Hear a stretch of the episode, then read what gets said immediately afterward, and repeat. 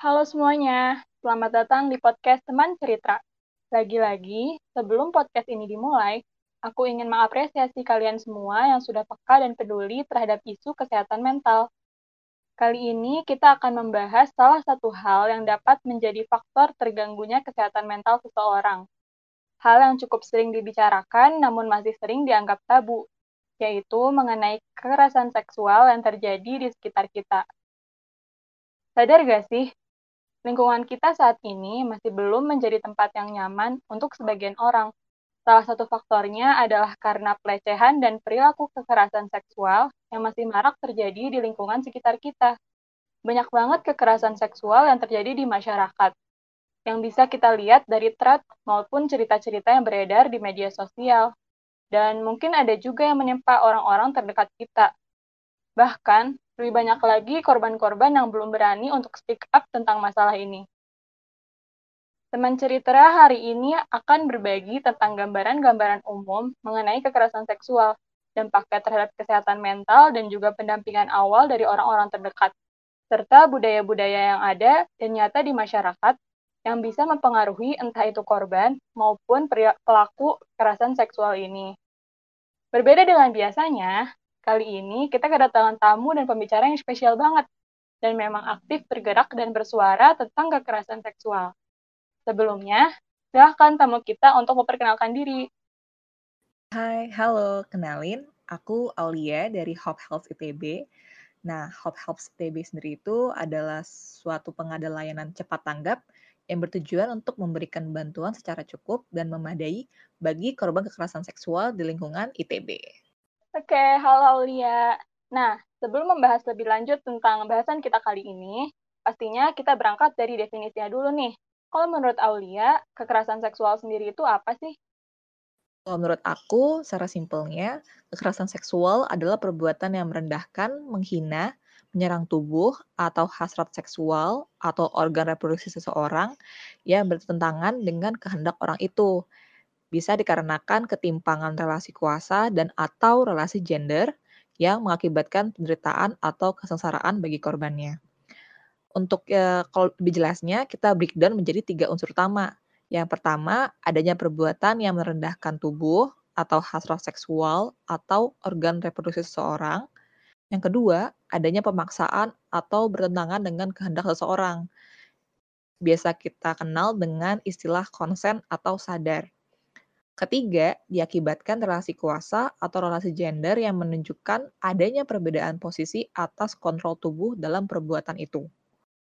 Selain itu, perbedaan kekerasan seksual dengan kekerasan yang biasa adalah adanya ketertarikan seksual dalam perbuatannya.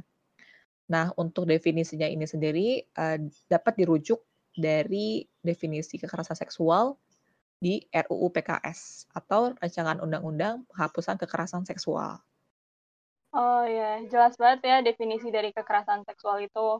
Nah, tapi kan kebanyakan dari kita tuh sering mendengar dua istilah ya, ada kekerasan, ada pelecehan. Nah, sebenarnya apakah pelecehan dan kekerasan seksual itu merupakan hal yang sama atau merupakan perilaku yang berbeda? Sebenarnya mirip-mirip, tapi kalau lebih dalam lagi itu pelecehan seksual adalah salah satu bentuk dari kekerasan seksual yang paling umum dan paling sering terjadi di antara kita. Kalau dari definisinya itu, pelecehan seksual adalah tindakan fisik atau non-fisik. Jadi bisa ber, bisa berupa sentuhan atau bahkan hanya ucapan verbal aja terhadap tubuh seseorang yang berkaitan dengan hasrat seksual dan bisa membuat orang lain terintimidasi atau terhina, terendahkan, ataupun dipermalukan. Kayak gitu. Sebenarnya udah jelas banget ya definisi dari pelecehan atau kekerasan seksual ini. Nah, tapi sebenarnya kalau kita lihat, pemahaman tentang hal ini tuh masih belum sama di lingkungan kita. Masih banyak orang yang mengatakan bahwa hal itu tuh bukan termasuk kekerasan seksual gitu misalnya. Nah, sebenarnya gimana sih batasannya sesuatu tuh dapat disebut sebagai pelecehan atau kekerasan seksual? Untuk batasannya sendiri, bisa kita kembalikan lagi ke definisi kekerasan seksual yang tadi memiliki tiga unsur. Adanya perbuatan negatif dengan ketertarikan seksual, lakukan secara paksa atau tidak adanya konsen di antara pelaku dan korban. Dan yang terakhir, diakibatkan karena ketimpangan kuasa atau gender yang mengakibatkan perbedaan kontrol atas tubuh seseorang. Jadi secara paksa gitu. Nah, apabila sudah memenuhi tiga unsur itu, suatu perbuatan bisa disebut dengan kekerasan seksual. Umumnya nih, banyak orang yang nggak sadar dengan unsur-unsur yang ada di definisi kekerasan seksual itu sendiri. Seperti contohnya, diam berarti iya. Padahal kan nggak gitu ya. Bisa jadi dia diam karena takut atau kondisinya sedang tidak sadarkan diri. Atau bisa jadi bilang iya tapi karena diancam, bakal diputusin lah, bakal nilainya dijelekin lah, atau gimana. Berarti kan dia tidak dalam keadaan bebas untuk mengatakan iya itu. Jadi bisa jadi nih pelaku jadi nggak merasa pelaku, atau bahkan yang korban juga jadi nggak merasa korban karena keadaan itu. Betul-betul. Nah kalau dari isu yang beredar saat ini tuh mungkin emang orang-orang cukup menginterpretasikannya seperti itu ya. Tapi juga masih banyak yang bingung. Sebenarnya kayak perilaku apa aja sih yang termasuk ke dalam pelecehan atau kekerasan seksual. Nah mungkin apakah ada bentuk-bentuk yang lebih jelasnya gitu, kayak mengelompokkan bentuk-bentuk kekerasan seksual itu. Terutama buat yang sering terjadi di masyarakat kita ini. Sebenarnya kalau dirujuk dari definisi R U U P K S itu ada sembilan bentuk nih yang udah diakui negara. Mungkin kita bisa merujuk ke arah sana aja kali ya. Boleh, boleh. Yang pertama tadi yang udah kita bahas ada pelecehan seksual. Jadi pelecehan tuh ada rasa dilecehkan kan. Jadinya orangnya yang merasa tuh merasa terhina atau terintimidasi. Nah itu bisa verbal atau non-verbal. Yang kedua ada eksploitasi seksual atau pemaksaan seksual untuk keuntungan diri sendiri atau orang lain. Yang ketiga ada perma- ada pemaksaan kontrasepsi atau pemak- atau pemaksaan K B untuk perempuan. Nah, biasanya nih umum banget kalau di Indonesia ini lebih sering ceweknya atau perempuan yang dipaksa untuk pakai K B. Sebenarnya cowok bisa aja kan pakai kondom juga, kayak gitu kan. Terus juga yang keempat ada pemaksaan aborsi, ada juga pemerkosaan, pemaksaan perkawinan. Ini umum banget terjadi kalau misalnya korbannya udah hamil terus dipaksa kawin dengan pelakunya. Hmm. Ada juga pemaksaan pelacuran atau perbudakan seksual dan penyiksaan seksual. Oh, ternyata memang dari negara sendiri bahkan udah ada bentuk-bentuk yang diatur gitu ya sebenarnya. Jadi kita bisa ngerujuk ke sana kayak gitu. Nah, mungkin sekarang kita bicara dari sisi lingkungan di sekitar kita dulu nih. Kalau menurut pengamatan Aulia dan tim Hope Health, sebenarnya gimana sih kondisi awareness terhadap masalah kekerasan seksual ini di lingkungan sekitar kita, terutama di kampus kita ini? Kalau menurut kami, sebenarnya lingkungan kampus itu masih belum aware dengan masalah ini. Dilihat dengan jarangnya pencerdasan tentang kekerasan seksual secara komunal. Kalaupun ada yang tahu tentang kekerasan seksual, biasanya dia itu mencerdaskan dirinya sendiri, atau pernah kejadian, pernah ngalamin, atau ikut komunitas yang emang peduli dengan masalah ini. Apalagi penjelasan kekerasan seksual yang komprehensif itu baru dibahas di R U U P K S yang rame-rame dibahas kan uh, akhir-akhir ini. Dan kalau misalnya lihat lebih dalam lagi tuh sebenarnya masalahnya berawal dari mindset kita, bahwa perbuatan-perbuatan yang disinggung dalam definisi kekerasan seksual itu udah menjadi wajar atau biasa di lingkungan kita. Contoh umum mindset yang dapat merujuk ke arah sana itu seperti canda-candaan yang seksis atau menggembar-gemborkan gender mana yang inferior atau lebih superior. Dan sayangnya candaan itu diaminkan oleh semua orang gitu. Dan ini tuh berkaitan dengan ketimpangan gender itu sendiri. Kalau misalnya cewek kan lebih pandang inferior kan, jadi mereka nggak boleh tuh keluar uh, malam-malam atau pakai baju yang terbuka. Dan kalau iya, ya mereka dianggap salah sendiri. Ngapain kok berlaku seperti itu? Kayak mengundang aja gitu kan. Padahal kan sebenarnya nggak begitu.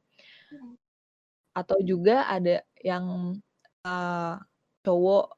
Misalnya, cowok kalau misalnya apa berkomentar sesuatu yang thirsty gitu, saya yang yang berbau seksual gitu ke cewek, nah itu disebut pelecehan kan, atau kayak salah gitu. Tapi kebalikannya, kalau misalnya cewek komentar kayak begitu thirsty ke cowok itu kayak biasa aja, karena cowok dianggap kayak lebih superior dan lebih maskulin, lebih macho gitu. Jadi mereka nggak boleh ngerasa baper lah, nggak boleh ngerasa tersinggung atau kayak gimana gitu. Nah itu tuh contoh-contoh mindset-mindset yang bisa ngebuat kita menjadi, oh ya udah nggak apa-apa gitu. Jadi normal-normal aja hal-hal yang seperti itu. Dan itu juga nunjukin bahwa mindset itu bisa menyerang dua belah pihak gitu. Nggak hanya gender yang inferior atau superior aja, bisa jadi cowok, bisa jadi cewek, atau bahkan gender apapun yang ada di dunia ini kayak gitu. Iya, ya, setuju gitu banget sih tadi dari contoh-contoh yang terjadinya juga. Kayak aku sendiri juga memandang seperti itu gitu ya di lingkungan kita ini. Dan aku juga setuju kalau emang salah satu langkah kecil untuk meningkatin awareness tuh ya pencerdasan terka- terkait isu ini gitu. Nah, ta- na- tapi sayang banget isu ini tuh kayak sering dianggap tabu gitu atau sensitif untuk dibahas. Nah, jadinya dampaknya tuh orang-orang tuh jadi misinterpretasi terhadap pembahasan pelecehan dan kekerasan seksual. Apalagi sikap kurang peka dan peduli ini kan nyatanya seringkali mengarah ke normalisasi perilaku ini gitu loh. Di lingkunganku sendiri tuh ketika terjadi pelecehan seksual, masih banyak orang yang malah menganggap wajar perilaku tersebut karena dinilai tidak merugikan, maaf ya dalam tanda petik, bekas pada fisik gitu. Nah, kalau menurut Aulia sendiri, gimana sih pandangannya terhadap orang-orang yang menganggap nggak apa-apa atau wajar terhadap perilaku kekerasan seksual ini? Sebenarnya tuh sangat disayangkan banget ya kalau ada orang yang masih menganggap wajar terhadap perilaku kekerasan seksual ini. Kayak tadi berawal dari mewajarkan sesuatu hal yang tidak diwajarkan, orang akan jadi terbiasa. Dan mereka jadi nggak sadar kalau mereka tuh melakukan hal-hal yang merugikan kepada orang lain gitu kan. Jadi mereka juga nggak sadar kalau mereka tuh pelaku atau bahkan suatu korban kekerasan seksual. Ada baiknya untuk kita semua, nggak hanya teman-teman itu, kayak mengajak untuk mencoba buka pikiran dan mencerdaskan diri nih agar tidak merugikan orang lain. Ataupun diri sendiri, kita sebagai orang yang punya pemahaman lebih mengenai hal ini bisa mencoba untuk mengedukasi teman-teman kita sendiri tuh. Bagusnya sih sampai mereka paham tentang perbuatan kekerasan seksual ini bisa menjadi uh, hal-hal yang berakibat parah lah untuk orang lain gitu. Nah, jadi kan bisa mengurangi kemungkinan dia untuk menjadi pelaku atau bahkan dia menjadi sadar kan kalau misalnya ada tindakan seperti itu, oh berarti dia tuh korban dan dia, dan dia bisa menuntut hak-hak kayak dia ke layanan-layanan yang ada di uh, tersebar di lingkungan kita gitu. Dan soalnya aku pribadi uh, agak kurang suka apa kurang serg sih sama orang-orang kayak gitu. Dan coba aja bayangin kalau kita temenan sama mereka, pasti nggak nyaman dong. Karena mereka biasa aja nih sama perbuatan yang salah. Terus bisa jadi dia ngelakuin ke kita. Jadi ada baiknya ya kita menjaga diri juga dan sebisa mungkin mengedukasi orang-orang juga di, di, yang ada di sekitar kita. Betul-betul, karena langkah terkecil ya di lingkungan benar-benar lingkungan pertemanan terkecil dulu kan sebelum bahkan ke kampus ini gitu. Hmm. Ya agak sedih sih sebenarnya melihat fenomena yang seperti itu gitu. Karena kan pastinya sikap orang di lingkungan sekitar tuh ya bakal berdampak banyak, terutama pada psikis dari korban ini. Nah, mengenai dampak nih, sebenarnya apa aja sih dampak kekerasan seksual terhadap korban? Hmm, oke. Okay. Yang paling kelihatan tuh dampak fisik seperti luka memar, cacat, atau bahkan kematian. Selanjutnya ada juga dampak kesehatan reproduksi seperti kehamilan yang tak direncanakan, atau luka di organ reproduksi, aborsi paksa, atau bahkan penyakit menular seksual seperti H I V AIDS. Selain yang kelihatan, ada juga yang nggak kelihatan nih, seperti dampak psikologis yang pastinya sangat berpengaruh pada korban. Saat pertama kali korban menjadi korban atau merasa dia jadi korban, dia pasti merasa bersalah banget dan cenderung menyalahkan diri sendiri. Jadi semua fungsi psikologis di otaknya tuh menurun, seperti kognitif, terus dia merasa kurang motivasi, jadi tidak stabil emosinya, kurang konsentrasi, cemas, ketakutan, dan lain-lain. Dan hal ini tuh merujuk pada dampak perilaku dan sosial korban itu sendiri. Jadinya korban cenderung untuk mengurung diri, berkegiatan di luar secara berlebihan, seperti contohnya ada yang suka minum-minum atau misalnya ngerokok kayak gitu-gitu, atau bahkan karena dia perilakunya sudah aneh terus akhirnya dia disalahkan oleh orang sekitar gitu, misalnya kayak kenapa pulang malam gitu-gitu. Ada juga reviktimisasi nih atau korban berulang. Jadi ketika korban sudah dinyatakan sebagai korban, orang-orang yang dengan mindset yang kurang benar atau bukan salah ya kayak kurang benar merasa kayak hal itu wajar terjadi karena korbannya yang me, ya apa ya korbannya yang meminta digituin gitu. Nah itu kan rasanya kayak dia udah jatuh terus tertimpa tangga pula gitu kan. Jadi serba salah gitu. Nah ada baiknya sih hal-hal itu tuh kita kurangi dan kita sebagai teman-teman atau orang yang lebih lebih apa ya lebih aware itu kita bantu dia dengan memberikan support-support yang cukup yeah. untuk mereka kayak gitu. Dari tadi membahas dampak tuh benar-benar sebenarnya banyak banget ya dampak bagi korban kekerasan seksual gitu. Nah, uh, kalau misalnya nih ternyata peristiwa ini tuh kan sebenarnya bisa terjadi sama siapapun kan, dan ternyata kebetulan teman terdekat kita yang menjadi korban dari kekerasan seksual ini. Nah, sebenarnya banyak orang nih yang bingung, apa sih yang harus kita lakukan untuk mendampingi teman kita gitu, yang ternyata merupakan korban pelecehan atau kekerasan seksual. Untuk pendampingan sendiri, aku punya trik gitu, punya satu prinsip yang bisa diikutin oleh semua orang ketika mendampingi korban kekerasan seksual sesuai dengan kebutuhan korban itu sendiri. Nah, prinsip itu tiga L atau look, listen, and link. Jadi, lihat, dengarkan, dan hubungkan.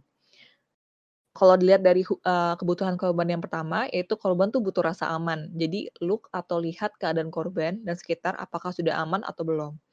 Nah, ini kita posisikan diri dengan baik uh, ketika melihat korban. Kalau misalnya korban sesegukan, jangan dibilang sabar ya, sabar ya. Loh, rong dia belum cerita kok, udah sabar-sabar aja gitu kan. Jadi biarkan aja dulu dia menangis sampai selesai, sampai tenang, baru tanyain kayak, Uh, gimana rasanya, kayak udah aman untuk cerita apa, apa belum, atau dia mau nunggu nanti apa kapan gitu. Tunjukkan uh, kalau misalnya kita tuh support dia dan kita tuh sedia untuk ngebantu dia gitu, dan tulus gitu. Terus yang kedua, kebutuhan korban yaitu mengekspresikan dirinya. Nah, ini bagian listen atau dengarkan dengan baik apa yang ingin dia ceritakan. Jadi di bagian ini tuh kita pastiin bahwa kita tuh memberikan rasa kepercayaan kepada korban dan gak judgmental gitu.